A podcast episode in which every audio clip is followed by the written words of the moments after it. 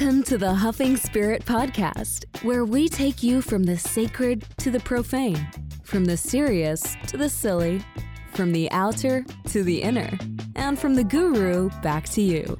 Join your playful podcast guides, Alex Hindley and Natalie Dick, as they bring you back to a grounded and more authentic approach to spirituality.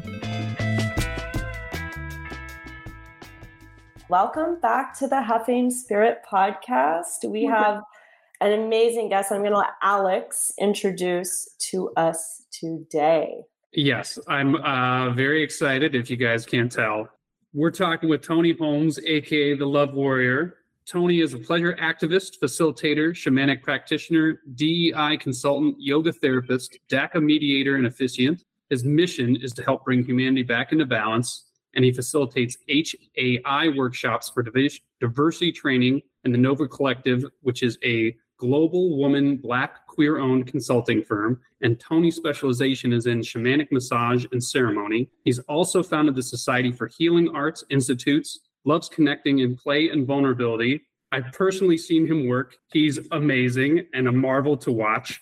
He's an amazing father, brother, space holder.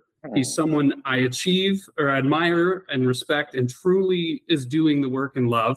And to connect you both, Natalie and Tony, you both are the ones I reached out to when I realized I went to a massage parlor and not a massage therapist. Oh. You both were the text like, you 100% went to a massage parlor. Yeah, you went to the wrong place. You didn't go to a place like Tony's. No, I did not. It's a different therapy. Yeah. So Tony, that was an incredible intro, Alex. And thank you. You know, I have to say, I've been to you personally, Tony. I've had a session in your studio in Evanston, correct? Yep. Evanston. Yeah. And it was truly remarkable. Like you're so gifted. So we kind of want to turn it over to you and let you kind of dive into who Tony Holmes is. Wow. Thank you. Well, I was born a small Black child. Yeah. Thank you, Alex, for the introduction. And thank you, Natalie. I'm honored to be talking with you both. And I have to say that when I heard your first couple of episodes of this podcast, and I was really, I want to say shook in the sense that you were asking all of the great and hard questions, and the questions that like I have to ask myself as a practitioner to make sure that I'm staying in alignment, you know, with who I say I am. And those kinds of questions are the grist of it, the practice, I think, for me. And so in long story short, I would say I'm a person who's experienced pain, trauma, some brokenness, and the things that have been healing for me are the things that I'm also wanting to offer. And I believe that can be true for, it's my belief that it can be true for everyone, that like our wounds as we heal can be like antenna to draw others toward us so we can heal together in a certain an intimacy that goes beyond words. Wow. Yeah. And I love that you said that, because it's like our wounds are the radar for others. Mm-hmm. Mm-hmm. I first heard that from the infamous Kurt. Yeah. Yep. Yep. And I can definitely relate to that wounding and that trauma. I think we've all got variations of what we've all been through. And can you talk a little bit more about how that has shown up in your work? Sure. Well, I would just say, like, you know, for people who are like wondering, like, what does that mean? Like, our wounds are the radar for others. Yeah. So personally, when I was going through a divorce, it was one of the hardest times of my life. And when the topic came up, I would notice like an internal feeling that I would have. But I could also feel in the room other people who have been affected by divorce without them raising their hand and going, "Oh, me too. I've had that experience," or a similar experience, because sometimes you can just feel it. Mm-hmm. And that's what I mean by, you know, partly what I mean by that radar, that frequency that we emit, and can connect on. And I think I just lost my train of thought. That's okay. Okay. Tony, when did you know that like you were different and that you kind of had the abilities that you do have? Well, I've always been a Scorpio, so attracted to love, sex, and death. Oh, I love that. Love, sex, and death. But right? What else is there besides taxes? Yeah, love, sex, death, and taxes. I think I kind of ran away from it for a long time. I have been attracted. I mean, the funny thing is I grew up in a house in Grand Rapids, Michigan. And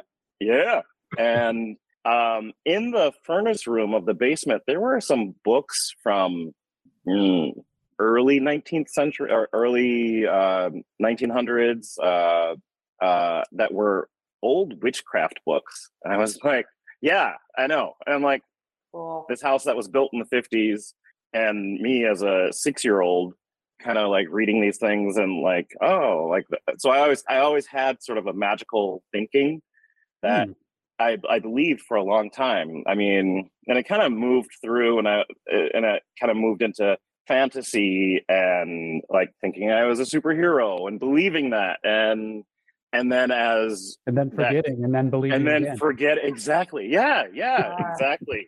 There was, and then being drawn to the intuitive, and whether it was like, oh, we're going to learn about ESP or, some of these things like dabbling. But then I, as a 19-year-old who had gotten frustrated with high school, I dropped out of high school as a senior, took a year off and tested into college. But in that in-between year, I was trying to study all of the things that were hidden. And so I was kind of doing a little dive into the occult and started to have some experiences in some phenomena that were scary to me. And that was one of the first real existential, like, who am I and where am I? Am I going to hell? Like those kinds of things were big. And it was through spirituality that that began to heal. And it was my foundational religious practice was non-denominational. Well, it was Baptist Christian and then non-denominational Christian. And I still hold Christ as a teacher. And I don't want to go off track here too much, but really found that there was some value in New Age and started to incorporate some of these things in. And so even as I was calling myself a Christian and having these some more intuitive experiences that were coming forward, I was like, okay, well, if I'm meant to have these, let me, use them in the best way. And the quick little, funny story was my first job in Chicago. When I came to Columbia College, there was an ad in the Reader for phone psychic, and I applied for it. Oh my God, this is amazing. I love it. Keep going. I love it. Yeah. There's so much that I don't know about you, and I can't wait to find out, Tony. Yeah. Dang it. Well, I can yammer on. So, all right. Well, they called me and they're like, okay, we're going to test you. Have you ever given readings before? And I was like, no, but I can feel people's emotions. And if I feel into them, I can kind of tell where they're coming from. And very much with that same kind of question mark, where they're coming from, and like not knowing really, really, but feeling into it. And the guy who was running a phone psychic hotline is asking tough hitting questions of where your psychic abilities are coming from. Yeah. It's like, he's got the gotcha. Yeah, those fake ones, aren't you?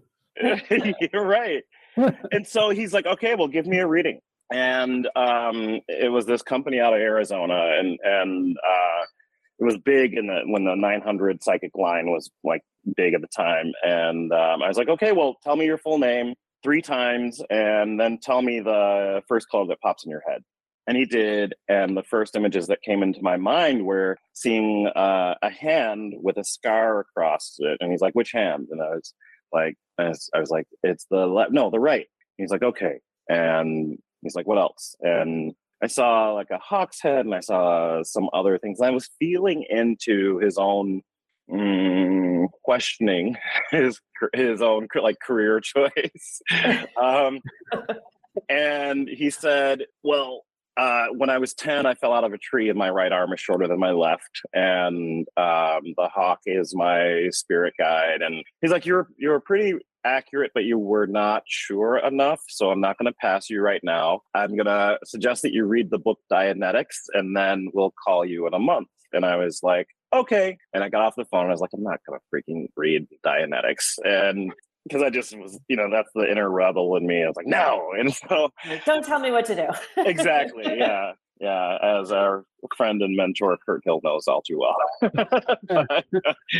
But a friend of mine said, well, Tony, why don't you pray to your guardian angels to connect with their other person's guardian angels and let only the best, the things that need to come through. And I was like, okay, I'll try that. And the company called me again, and it was a woman on the phone this time. And they're like, are you ready for your reading? And so I went into it and connected with her sister, who, long story short, tuned into the fact that she was at home taking care of their aging mother, and their sister was traveling. And so she passed me. I took some calls for a while, and I was like still feeling in. Like one of the first calls I got was, oh, well, I'm getting sentenced tomorrow. What's the judge going to say? And I was like, I can't tell you what the judge is going to say. We can talk about, what's that? Like the finite, definitive answers that people are like, oh, the black or white. Not, and that's so hard to, when you're tapping into intuition, there's a lot of gray. You could be like, look, I'm getting a sense of guilt. I can't tell if it's non-guilty or just guilty. right. I see you in a courtroom. You know, like, I don't know. And I was like, I can talk to you about why you're getting sentenced, but, and they're like, okay, thanks, click. And, you know, which I understand at $3.99 a minute, you know, why waste time? And then I got a call from this person who was going to the New Orleans Jazz Fest and was wondering if she was going to get her bonus payout in time, and was going on a date with this guy, and we were talking, and it just popped out of my mouth. I was like, that's for 6127 or something like that. And she was like, that's exactly the number. Oh my gosh. And I surprised myself, like, with just the number of the bonus popping out. And I was like, okay, there's something here. And I did the phone psychic thing for a little while, and then I love that. Yeah. I think if there was a phone psychic opportunity gifted to me in my 20s, I would have jumped on it. 100%. Sure. Because I've, like, same with me. Like, I've always been very sensitive to energy and in tune with it. And I do believe a lot of that does come from trauma and our ability to always, like, kind of hypervigilant in a way to read a room or feel things in this actual perceptual way. But yeah, I would have loved to dive. I would have loved that journey. That would have been so fun. I would have loved to have been a phone sex operator. Well, it's not too late. You know? I'm gonna get off this podcast right now. Yeah. Alex's new adventure is phone sex operator. What are you wearing, Alex? Yeah. I'm just kidding. I got some holes in my jeans, Tony. Oh, use your abilities, figure out where they are. Both pant legs. Damn, they're good. Phone psychic. Phone psychic coming in hot. Phone psychic coming in hot. I love it. So, Tony, so after the phone psychic journey, how did you kind of stumble? I mean, I know it's probably a long story of how you accumulated all these different modalities and experiences. Did you ever get off track of that? Oh, yeah. So I was feeling the spirituality, and also was an actor and waiter, and I was engaged to my wife at the time, and we were going to yoga classes, and the yoga instructor was like, I think you can do this, and so suggested I do their yoga teacher training. And I think that saved my life in some ways, because it was a practice of connecting to myself, and that was and that was really one of the first, like, get in there, because I was also like partying hard, doing lots of drinking and, you know, substances. And I think I would have been careening a lot more without the yoga. And then I want to say a couple things real quick. So as I became a yoga instructor, I was invited to do the yoga portion of this retreat where they were doing yoga and drumming and trance, holotropic breathing. Mm-hmm. And that's where I met Kurt Hill and Michael Taylor. We all met for the first time at this retreat, and that was like in 98.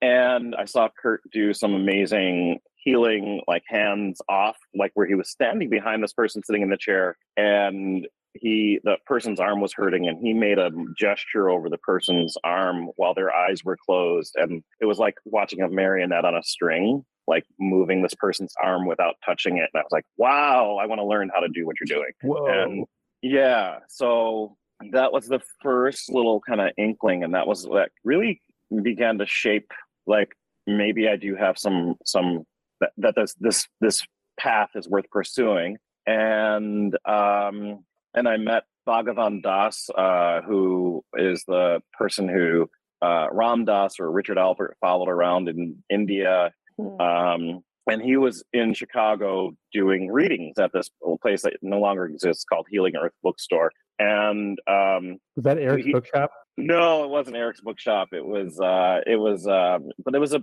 kind of a big emporium of new age, all things new age. And so he came in, and in the reading he said, you would be a good tantra instructor. And I was like, really? And I was like, he's like, yeah. And I was like, okay, well, initiate me. And I still had, and he gave me a mantra, and I would practice it, but I still had some religiosity from the Christian faith that was like bouncing against that. So it was still kind of cooking in there. And then I really went off track when I was like, had gotten married, and I was like, I'm tired of being a starving artist. I want to make some money. And I got into real estate, and the market, the bubble was happening, and it was like booming. And so I went in, I was making money within a short amount of time. But yet I was working like 80 hours a week, and we could barely get email on our phones, but believe me, we had the latest like Palm device, or, you know, what was the BlackBerry? BlackBerry. The Ping, yeah. The Messenger. I loved that when I was in corporate. Yeah. And I felt so important, you know? Right. Yeah. But I also told my wife, I was like, I'm not happy. I was happier as a starving artist. And then the market crashed, and I went through my dark night of the soul, and then all of the things that started to come together. I started working more intently with Kurt, and he had started this group prior to APCT called the Magical Eight, and we would study phenomenology. APCT was still going on, but it was sort of like a small interest group of folks that would get together. And I started doing these high workshops on love, intimacy, and sexuality when I was feeling broken and unlovable. And that helped me to consider that perhaps I am worthy of love and can be my own companion through my life, no matter what. So that's why I'm my own husband, and I wear my own wedding band. I love that. Awesome. I really relate to that, because divorce, I mean, I've just recently, like not recently, but 3 years, been through a divorce, and it was as best as it could be, but very isolating. Like, and I love that, because I think only now am I just starting to really anchor in and fully love myself. Like it's a journey. It is a full on journey of really getting grounded in yourself and comfortable with yourself and not needing anybody, but just fully loving yourself. It's a trip. It is. Yeah. Mm. It can shake down to the foundation of what, you know, like what's happening, yeah. You know, because we're told one, you know, it's supposed to look like this. And when it doesn't look like that, it can naturally, we can be like, well, what's wrong with me? And yeah. Why do you both, as practitioners, why do you both feel that like that's a trap that we all fall into, that we don't feel that we're deserving or can even begin to accept the love for ourselves? Mm. Where do you guys think that comes from? I'll let you dig into this one, Tony. Well, I think it's like a couple of things. I think one is that we're told, you know, we kind of have this idea of like, how are you? I'm fine. And so there's everything's fine. And it's like this shiny sort of exterior. And we're encouraged to cultivate that as we grow older and we begin to tamp down the things that feel messy, the emotions, the parts that aren't polished. And so then we internalize the parts that aren't polished and, or maybe exile, you know, those parts and keep the shiny parts until, and it can be this real dichotomy, you know, shiny on the outside and rotten on feeling on the inside. And until we can empty that stuff out, I think that opens the way for accepting and healing. What do you think?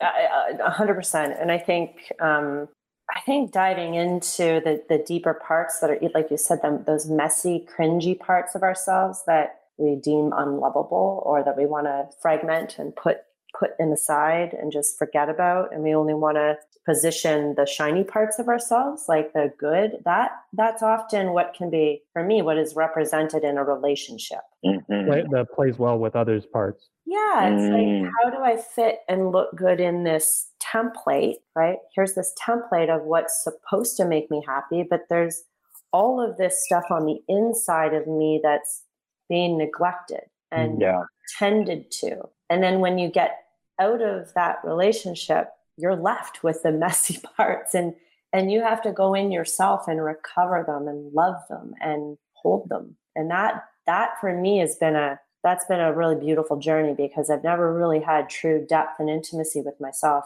before marriage. Mm. So. I love that. And I'm also hearing like often we'll exchange tending to those feelings in ourselves, those messy feelings, in exchange for belonging. See, I belong. You know, I belong. I'm part of the tribe. I deserve a seat around the fire. Yep. And if I'm not around the fire, then that could mean death.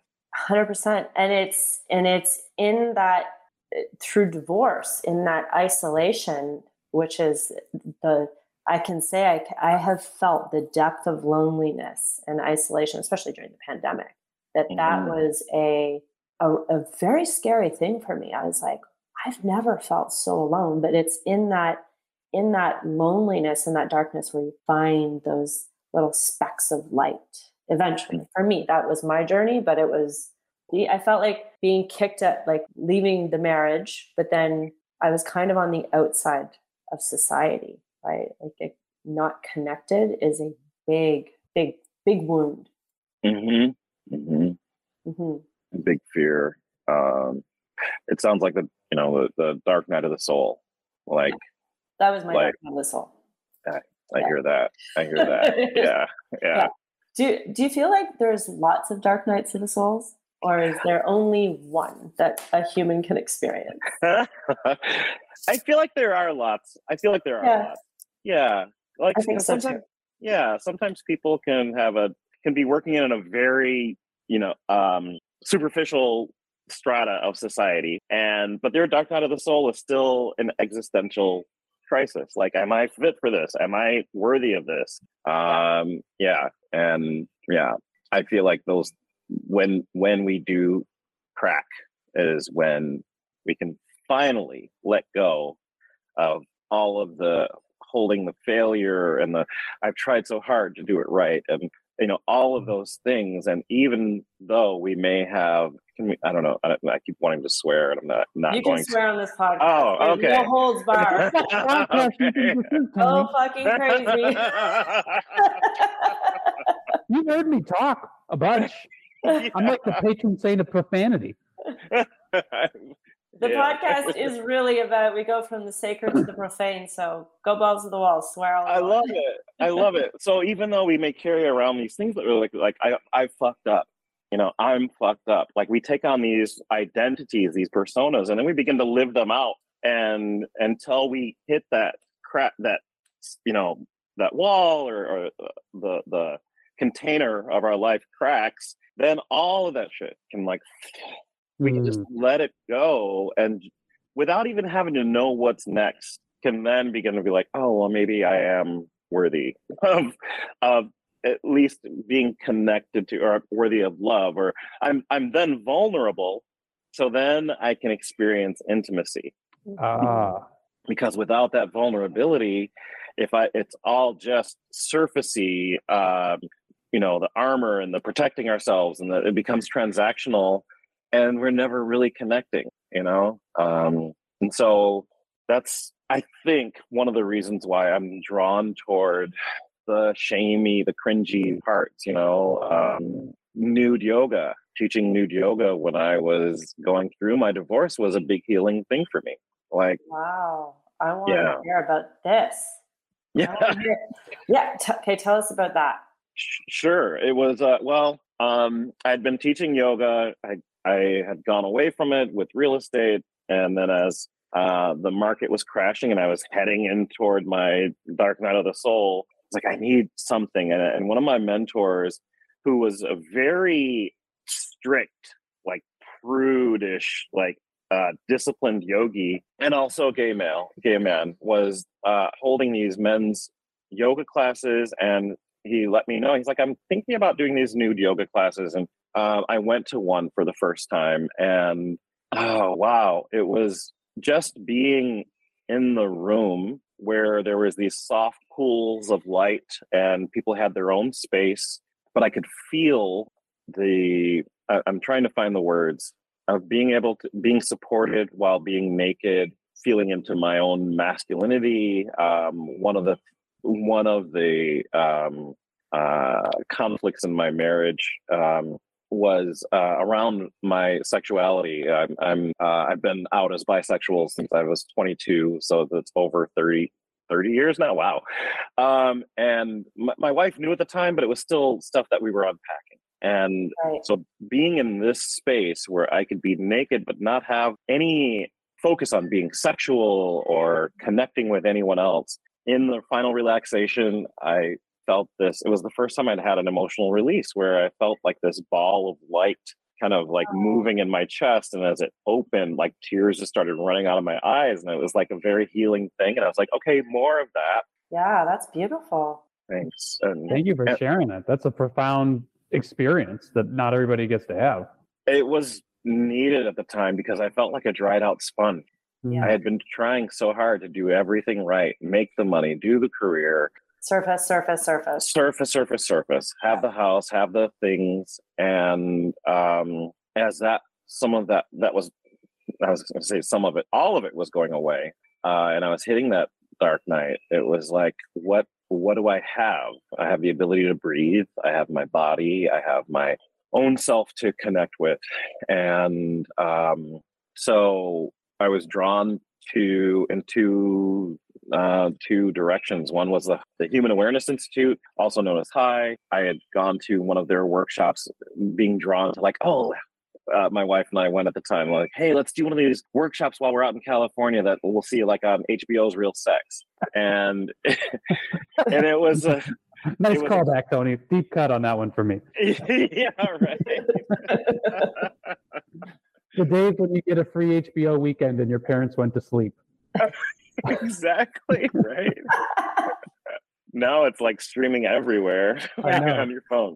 And so we went to this clothing optional workshop, and it was not about sex. It was about love and intimacy, and people were being at choice. And it was it was one of the safest places I'd experienced in my life.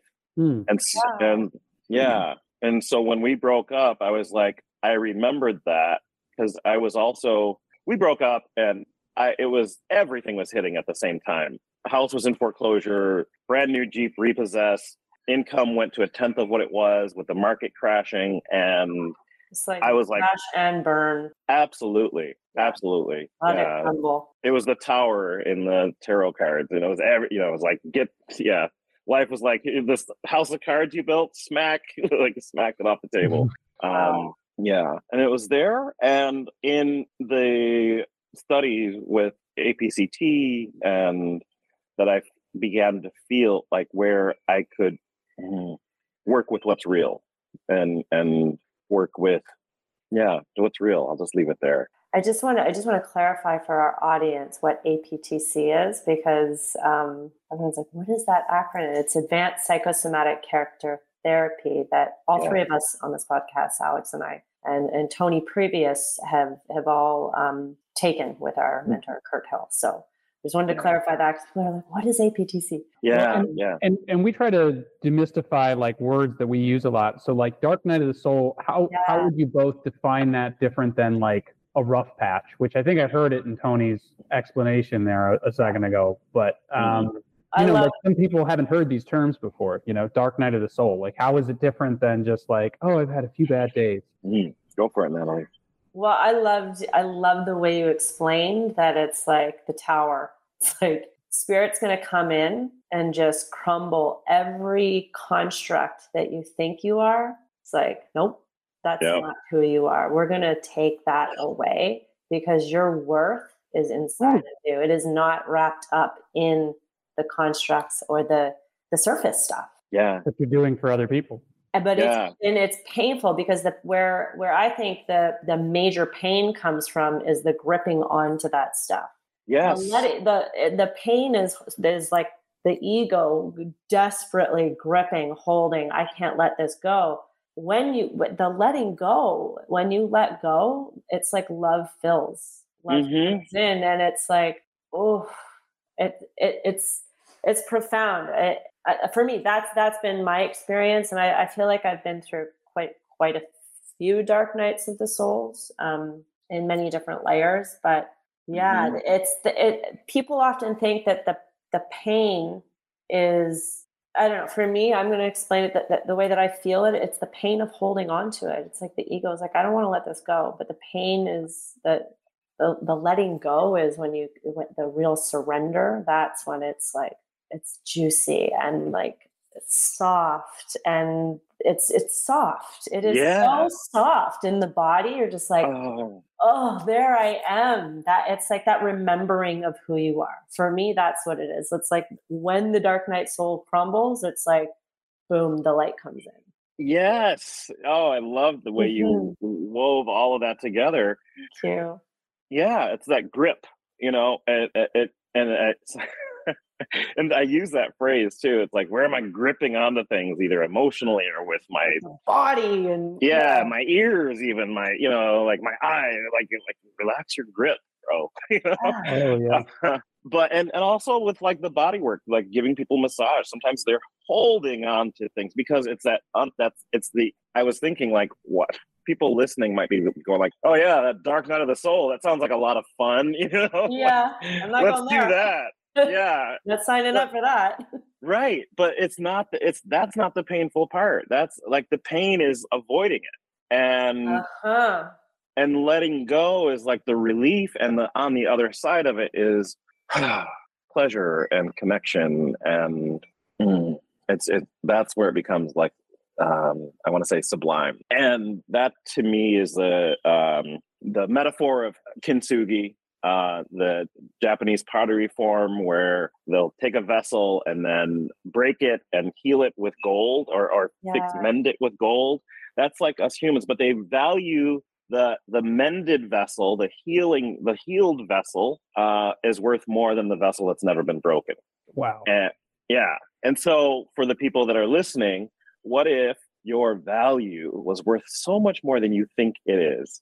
What if who you think you are is not who you truly are or the gift that you are to the world? And if you're even thinking like, I'm no gift to the world, yes, you are. And perhaps it's the letting go of those constructs that we think keep us safe that will allow us to open up into the full, you know, blossoming of our lives to get all, you know. Fucking goosebumps, man. That was awesome. Yeah. Oh. And I want to go back to what you said, like body work, because I mean, I love body work. And me too. And during one of my previous dark nights of the soul, when I was actually was in Chicago, when I was kind of uncovering a lot of my wounding and my trauma, And we're going to see you, Tony. The value of body work is so important because you got into a part on my trap in my neck. And as you were kind of like gently digging and kind of using your intuition, guiding in my energy, in my body, you gently hit a spot on me. And that created a flood of a big emotional release. And it was kind of triggering not triggering, but it was bringing up a lot of the lack of memory and the traumas that I had not been able to access. And it's so powerful when you get into body work, how you can free somebody's experience in that. So I want to thank you dearly for that, because it was a big moment for me in one of my dark nights of the souls. Thank you. It's an honor, and thank you for sharing that. Mm-hmm. I think that's one of the things I love about body work is that it's no words. It doesn't have to be words. Yeah. And I've experienced in my own, even somatic work with someone sitting across from me and they never touched me, but I had some feelings coming up about, I was just kind of meditating and feeling into my body. There was feelings coming up about my son and how I want to do all of the things that I want, and, you know, like connection and being a great, you know, dad and those things. And, but some real tenderness opened up, and my dear friend Helen, who is a sage in her own right, and she was like, just notice, allow those fragile feelings to move anywhere they want in the body. They're just bringing information.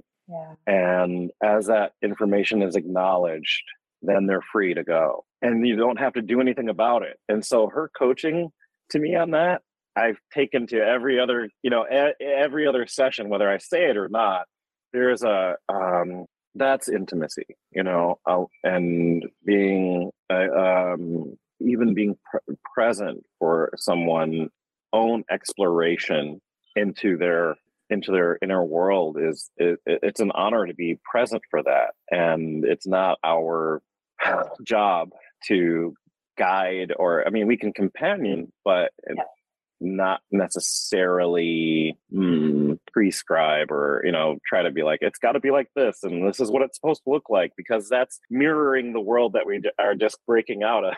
Yeah. And that's interesting you say that, because it's like, I feel like we're moving again into more of this divine feminine energy coming in, where we're allowing and letting go, surrendering, allowing, letting go, instead of forcing and fixing, which is I would also say it's more feeling as well, bottom up rather than top down. Yeah. Yeah. Yes.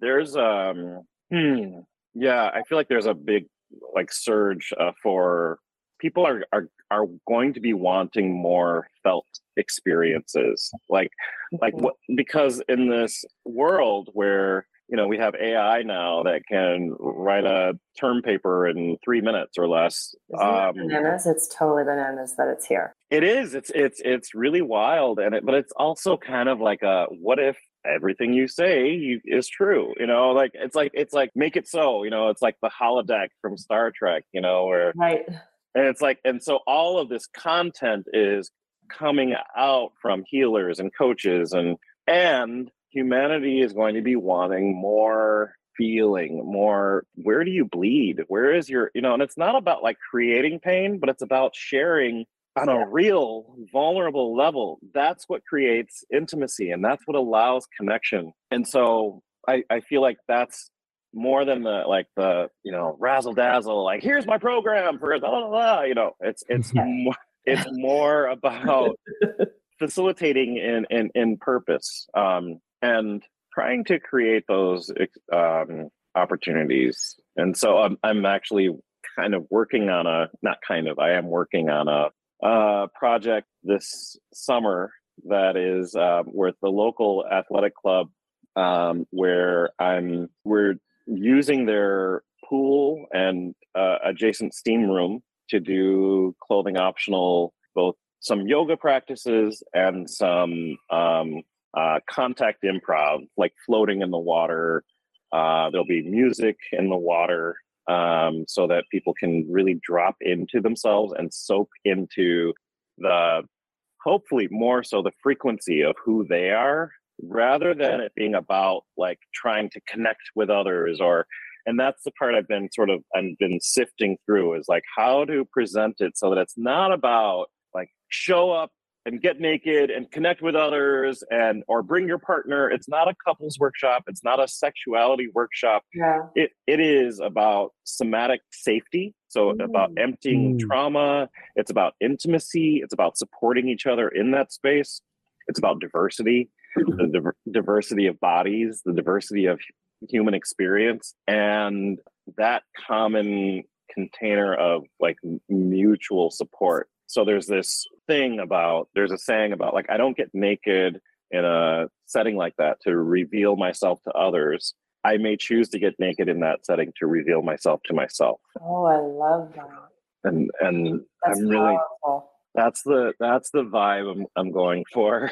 Well, it's one thing I admire about you, Tony, is like, you know, we're talking about sex, and sex is something, you know, I think we talk about it in a pornographic sense in some ways. And I think we're coming into like understanding our own sexuality better, but there's not a lot of people who do what you do, and you're walking a very fine line.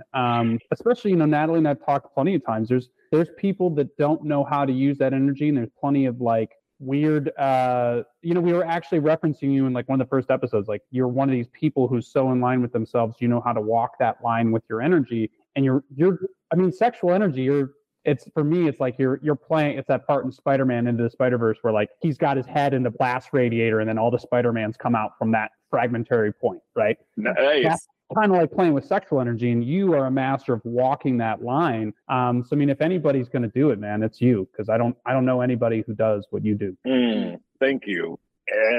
And I've fucked up plenty of times. Like, honestly, like I fumble, you know, and like, it's like, how do I realign and and I have people that I can check in with, you know, my circle. And like, that's what hearing that first podcast. And I heard the reference and I was like, yes, that's that.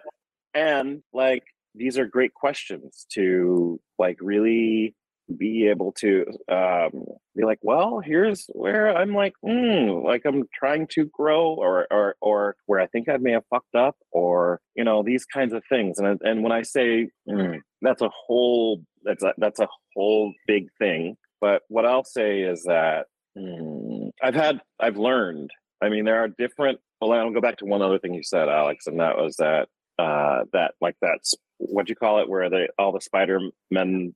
It's, you know, like the Kingpin's got this thing. It's like this nuclear accelerator or something where it's opening this hole into like other dimensions. Yeah.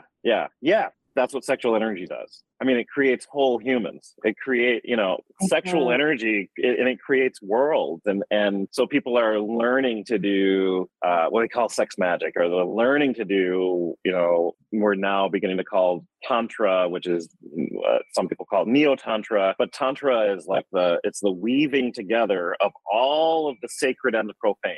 Mm-hmm. And so the first Tantrikas were... They're like, we're not supposed to do drugs. We're going to do all the drugs. We're not supposed to fight. They would actually fight to find the sacredness within that conflict. And sounds like my kind of party. Yeah. They were Tantra thugs. That's what they called themselves. Wow. And they were like, we're not supposed to have sex. We're going to do all sex having.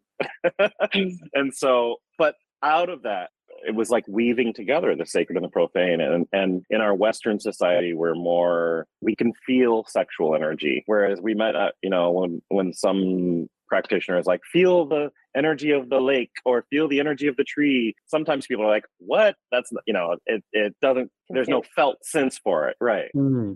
So that's why I feel like people gravitate towards sexuality and sexual energy. And then it's like learning to let go of our expectations, our hungers, acknowledge the hunger. Yeah. It's okay to be hungry. It's okay to want connection. It's okay to be horny. But I love that, because it's like you're really integrating the dark and the light, the shadow, and all these parts of what sex is and sexuality and creator energy, and you're holding it all. So what we're trying to do, and I say we, like there are some teachers and facilitators that I know that we're working on doing. That we did a retreat last fall called Pleasure Alchemy.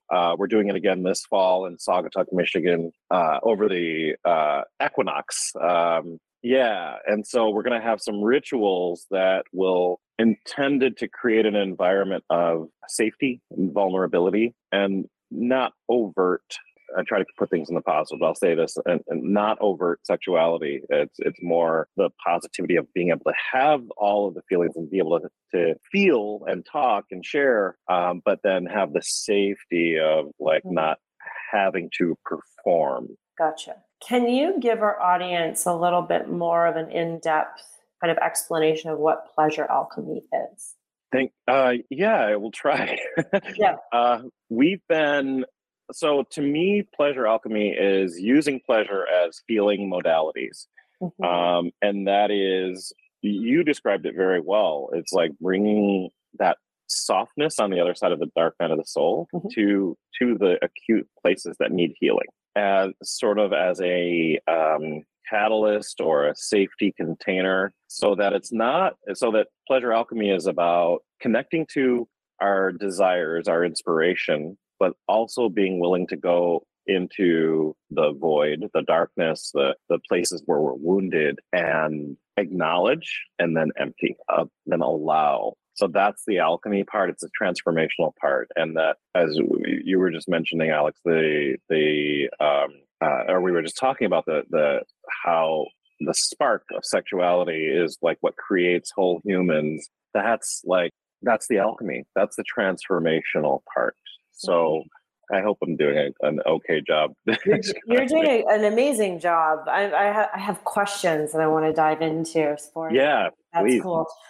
So when you think about the suppression of our sexuality in Western culture, how do you feel that has shown up in such harmful ways? Wow. Oh, that's big. I know. It's like, where do I start with that one? Yeah. So this is a whole other podcast. It's a huge thing, but it's all connected. Like, right. So sexuality, is often related to our second chakra. Our second chakra is about all of our relationships with everything, including our relationship with ourselves. And for those who have felt a need to control without getting into that was good, that was bad, right or wrong, there have been efforts, mechanisms, dynamics put into place that have told people to settle down and act appropriately. Mm-hmm. And so with certain political and religious things, it became inappropriate to have certain sexual practices, or let me try to like hone in on that a little bit more.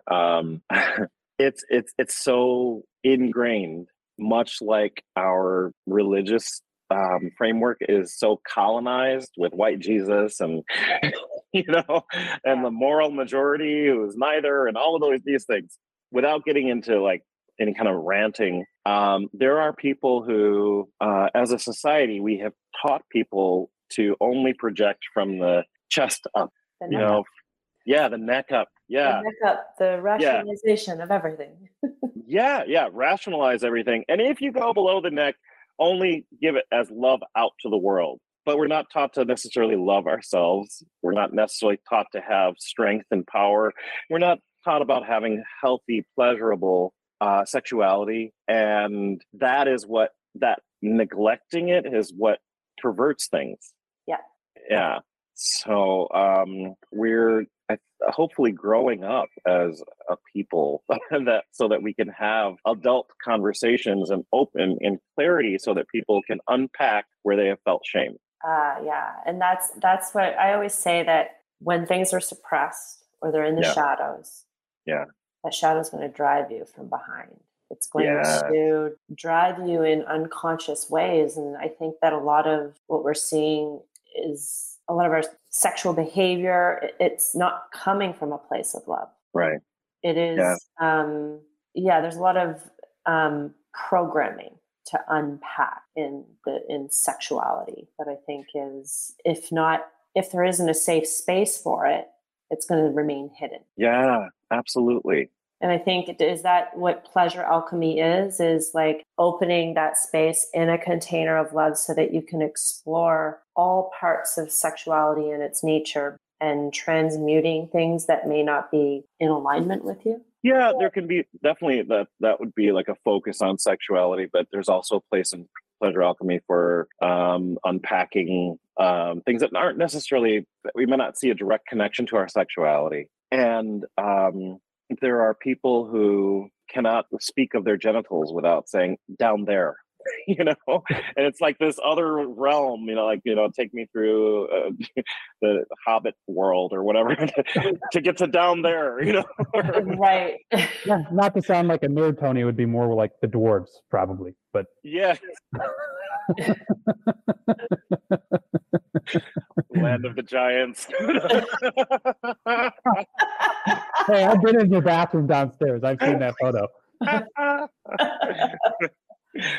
But yeah, I mean, like, so like, being able to talk about those things and without it necessarily being intrusive or like, oh my gosh, I have to talk about these things now. It doesn't, no. But if something is showing up and we can have, so I think by unpacking some of these things and Natalie, like to what you were saying, like, there was a person I can't, trying to think of her name, Elizabeth Markle said that unacknowledged hunger in men shows up as creepiness. I know a few of those guys. Yeah. I've experienced a few of those guys. You know, send me some of the dating profile pictures. It's crazy. Oh my gosh, right? But in real talk, I've been that guy, or at least felt like that guy. I haven't necessarily been like sending unsolicited pics and all those things, but being in a room and like having a hunger and not acknowledging it, people will feel like, oh my gosh, this energy is so intense or whatever. So being able to acknowledge takes a certain level of vulnerability. It takes a certain level of, I think what you just said right there actually really clarifies what pleasure alchemy is, because it's taking our natural urges, some of those urges, and not hiding them. Right. Right. I mean, there's so much shame around sexuality, there's so much to unpack in it. Mm-hmm. Mm-hmm. There's one, like I try to think about, like, as I put together the materials to make it available to folks, like, so if I were talking with you both, like, what would it take and under what circumstances would you see yourself participating in any sort of clothing optional environment? For me, having a spouse, there's part of me that feels like I have an obligation only to be naked with my spouse. Okay. I mean, like, it's different. Like, I think if it was like a sauna or something like that, mm-hmm. but I think it's weird on like some level, like I speak for myself only, that like you feel that your nakedness belongs to somebody else. Mm. Ooh. Yeah, that's fascinating. That is. That's a fascinating comment. Yeah. Not a bad comment, not a good, just fascinating. That's pretty profound what you just said. It is. Not all dick jokes all the time, guys. Yeah. There's a lot of that. Yeah. Yeah, please go ahead.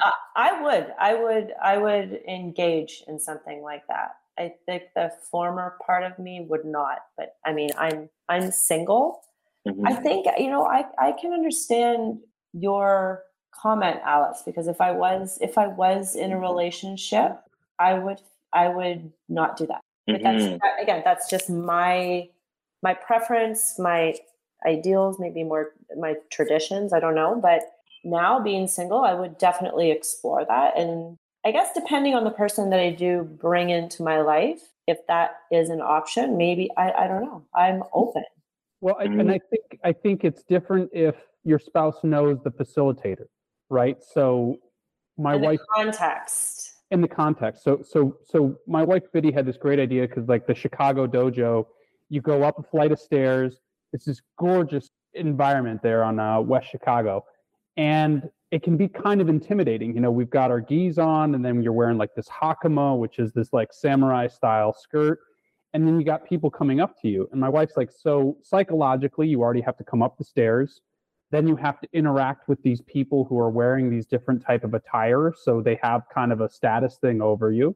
And she's like, so what if there was just the meet and greet where you're hanging out with people without all your, you know, the robing and stuff like that, that makes you differentiate yourself. So you bring people in so that they see you and they see the cool community for what it is, and that they feel trusted that they can come back on the map. So eliminate the barriers for intimidation. Yeah. And I love the intent, what I'm hearing is the intent of honoring your relationship with saying we're sharing, this is something that we only share with each other. And what you said about the honorifics, the clothes that we wear as a way of showing status or not. So what if in a yoga class and like Lululemon was like, oh, it's showing a certain level of status, or, you know, and what if, like your wife said, what if like we could go and hang out with folks without the things that separate us from being ways that we signal status. Everybody has to dress frumpy to get in. Everybody, potato sacks for everyone. Yeah. Paper bag princess. Yeah. So as you're talking about all the many cool things that you do that make you who you are, Tony, like how do you even begin to bring people back to who they are? I think we've kind of touched on it a couple of times, but I would say emptying is like helping to facilitate that. And sometimes people need to like come in and just like vent verbally and clear their head. Sometimes people need to have gentle energy work. Sometimes they just need presence and being heard. Sometimes they need touch, but it's all designed or listening, feeling in is the root word of the word consent.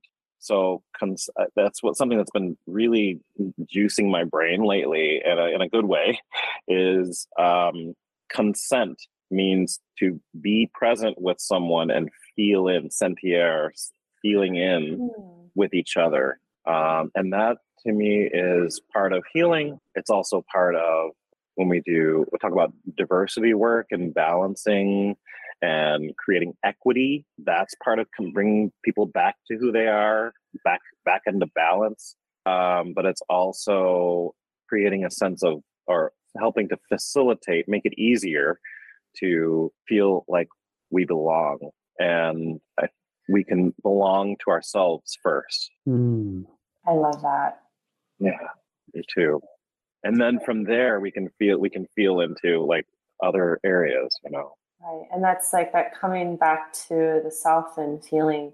I can see in a lot of your work, whether it's in the Pleasure Alchemy workshops or the naked yoga, you're really helping people feel so safe in their vulnerability that they love all parts of themselves in that moment, that's where that true connection starts to flourish. Yeah, Natalie. I mean, that's beautiful, Tony. I'm going to be really transparent. And like one of my fears is that I'm performing. And so I want to be authentic and I want to belong in that first. And if I have people that I trust, like both of you, and I'm talking, I'm like, you know what? I feel like I'm performing right now. Is this, and like, no, get out of here. You know, whatever. That's another way of like holding each other.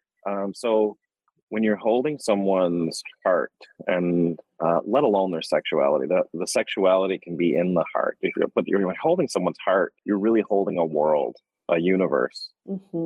And we get to, I think there is real magic and potential in that when we can, that resonates, that makes sense. You're not crazy. You're not wrong. You know, and like we get to discard all of those things where we've been gaslit by society and, you know, like telling us what we're supposed to be doing and you shouldn't feel that way and whatever those are, you know, like, but when someone's present and holding, that's, it's intimacy, but it's transformative. And I really do believe that we can affect the outer, the greater world from that potent place in us. I just want to, like, yoga used to be considered a martial art because yoga means to yoke together.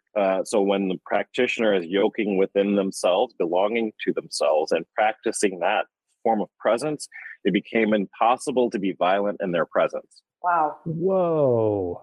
Yeah. And that's what I want to bring back. Jedi yoga. I love that. I agree. I think the more, I think that's the purpose of all of our work is, bringing people back to themselves. So collectively it changes the outer. Yeah. Yeah. Because there's so much content out there. There's so much frizzle frazzle that we can get lost in the sauce. And like the work that you're both doing, the work that we're all doing is about bringing people back to themselves and back to what's real and building from there. That's exactly what we're doing with the podcast. That's what we're trying to do. That's the goal of it. Yeah. I think it's beautiful. So Tony, what are you offering right now? Where can people find you? Tell us a little bit about where your studio is, all that stuff, all that good stuff. Oh, sure. Thank you. I'm in Northwest Evanston, in Chicagoland, near Northwestern University. I do Zoom all around. So I do virtual meetings, but I also travel often to California and different places to do facilitation for DEI. But people can find me and my social media on my website, which is www.thelovewarrior.com. And the two projects that I'm most excited about, and I'm practicing like pleasure alchemy, and feeling into like. So the first project is Aquatic Alchemy, which is the pool and sauna setting that'll be a clothing optional environment for people to experience being in a weightless environment. And also shedding some of the internal grip that we've been baggage that we've been carrying. And we'll have space holders for that and consent monitors, et cetera. So I really want to have that be a safe container. The second project is the Pleasure Alchemy retreat, which is in Saugatuck, Michigan, and that will be from September 21st to the 24th. And that information will be up on my website before the weekend is out. And people can, there'll be lodging and there'll be facilitators that will also be sharing their offerings, and we'll have drumming and some ceremony and pool and et cetera. Sounds amazing. Yeah. Sounds wonderful. And if you had, so we want to make sure everybody's doing homework as part of like the practicing, and Natalie and I are practicing what you're talking about. So we're the students. We're also the students. Eternal. Yay! So 5 minutes for us and people listening to reconnect, to get a better sense of embodiment, or just in general, 5 minutes a day of something that would have benefit. A tidbit, sure. I'm going to say two things. One is tune into frequency. Like we all emit a frequency. And we change the frequency when we walk into an environment. What I mean by that is notice what's in your environment, notice what's happening inside of you. And then the second part is notice what's heavy, notice what's light. So if you were to, and this can be done anytime, preferably if you're driving, keep your eyes open, but otherwise close your eyes and allow yourself to just notice without judgment the places in your body that feel more dense or heavy, and begin to just allow that heaviness to be heavy and let it drop to the lower belly, let it drop toward the tailbone, and imagine or even move your hands or your arms to help it drop from the tailbone through your chair, through the floor. Imagine it dropping all the way to the heart of the earth. This is a Peruvian practice where they say that only humans can create heavy energy. Mm-hmm. And yeah. And which makes sense, but I love that they don't have a negative connotation to heavy. Right. Mm. And they say that when we give it away, Yeah. Just heavy energy. That's what it is. It's just heavy. Yep. And so we can give it away and like let it drop into the heart of the earth without worrying about like, oh, I left my crap there or whatever. And so that's the emptying part. Just empty what feels heavy and then invite in. Use your imagination. Kurt likes to say imagination gives shape, form, and texture to unformed mental energy. So imagine a stream of ease, of flow, effortless flow coming in and pooling around your heart, and let it be expansive. It's effortlessly expansive, and allow that to move into the places that once held heavy. And everything that's heavy, if you're a visual thinker, just see it dropping away like in beauty in nature. I like to envision leaves falling or flower petals dropping or fruit, or sometimes I surprise myself, a mango. I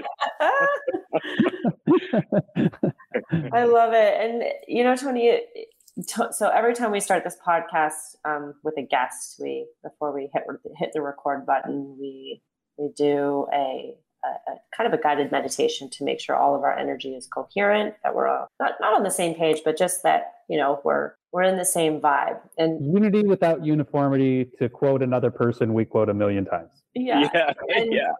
And we actually asked Tony to do it before the podcast today. It was beautiful. It was a really beautiful meditation. And I mean, I think it's testament to how well and beautiful this podcast flowed today. And we're so honored to have you. What a beautiful conversation. And yeah, thank you so much. Our audience is going to love this wisdom.